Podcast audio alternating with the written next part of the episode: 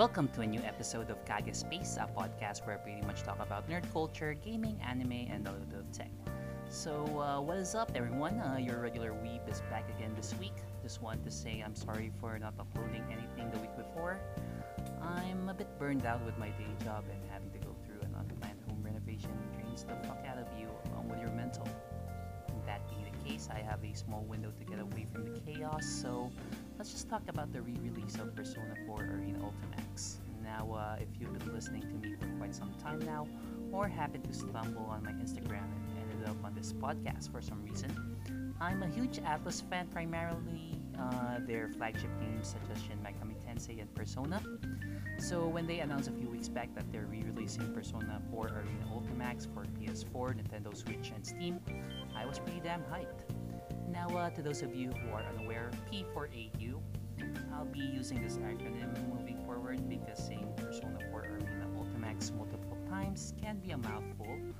Is a very heavy execution uh, fighting game made by Arc System, Arc System Works. Now, uh, if you don't know them, they pretty much made every single Guilty Gear game, BlazBlue, and the critically acclaimed Dragon Ball FighterZ.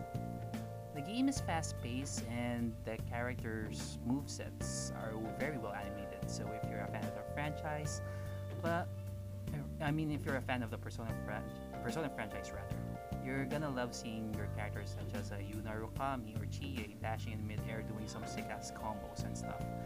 And in and uh, oh, almost lost my train of thought there. Um, do take note that the amazing soundtrack is composed by Shoji Meguro, along with Atsushi Kitajoh. Kitajoh. Um, sorry for butchering your last name, dude.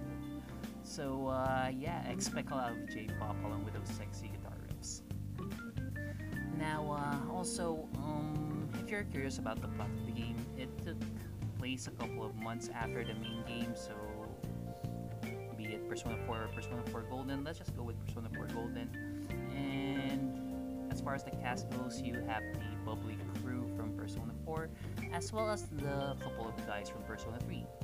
One thing that I've noticed is that the version that the game will come out is going to be the arcade version, which is something that never came out in Japan. So, if you're a fighting game fan, um, that is actually something to look forward to. Lastly, this is just my wishful thinking, but Arc System Works did announce recently that one of their crossover fighting game called BlazBlue Cross Tag Battle have ro- have rollback netcode now, which means there is a world that P4AU will have the same treatment, being backed up by that Sega money, hopefully, and hope that they prolong this game, the lifespan of this game instead of um, being a quick crash grab, uh, cash grab rather. So yeah, uh, there's most likely going to be a resurgence of the esports scene for P4AU because back then there was like a lot of tournaments about it. And if the netcode is okay, then this game is gonna last longer than its initial showing back on the PS3 and Xbox 360. So uh, yeah, I just wanted to talk about a game that I'm excited for and ready to grind once again, as well as stomp on kids online. So that's the end of this. oh wait, for a second. Yeah. So yeah, that's the end of this week's episode. Sorry if it's a quick one. A lot of things are going on in my life right now, and I need a break from things. We'll get back to the usual stuff once everything clears up, and hope you guys like along with the ride with me. Um, where, where was I? Oh yeah, um, feel free to follow me on Spotify or any podcasting platform you're into, and give my old recordings a shot.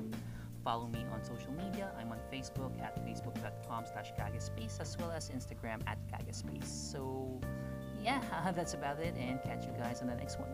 Bye.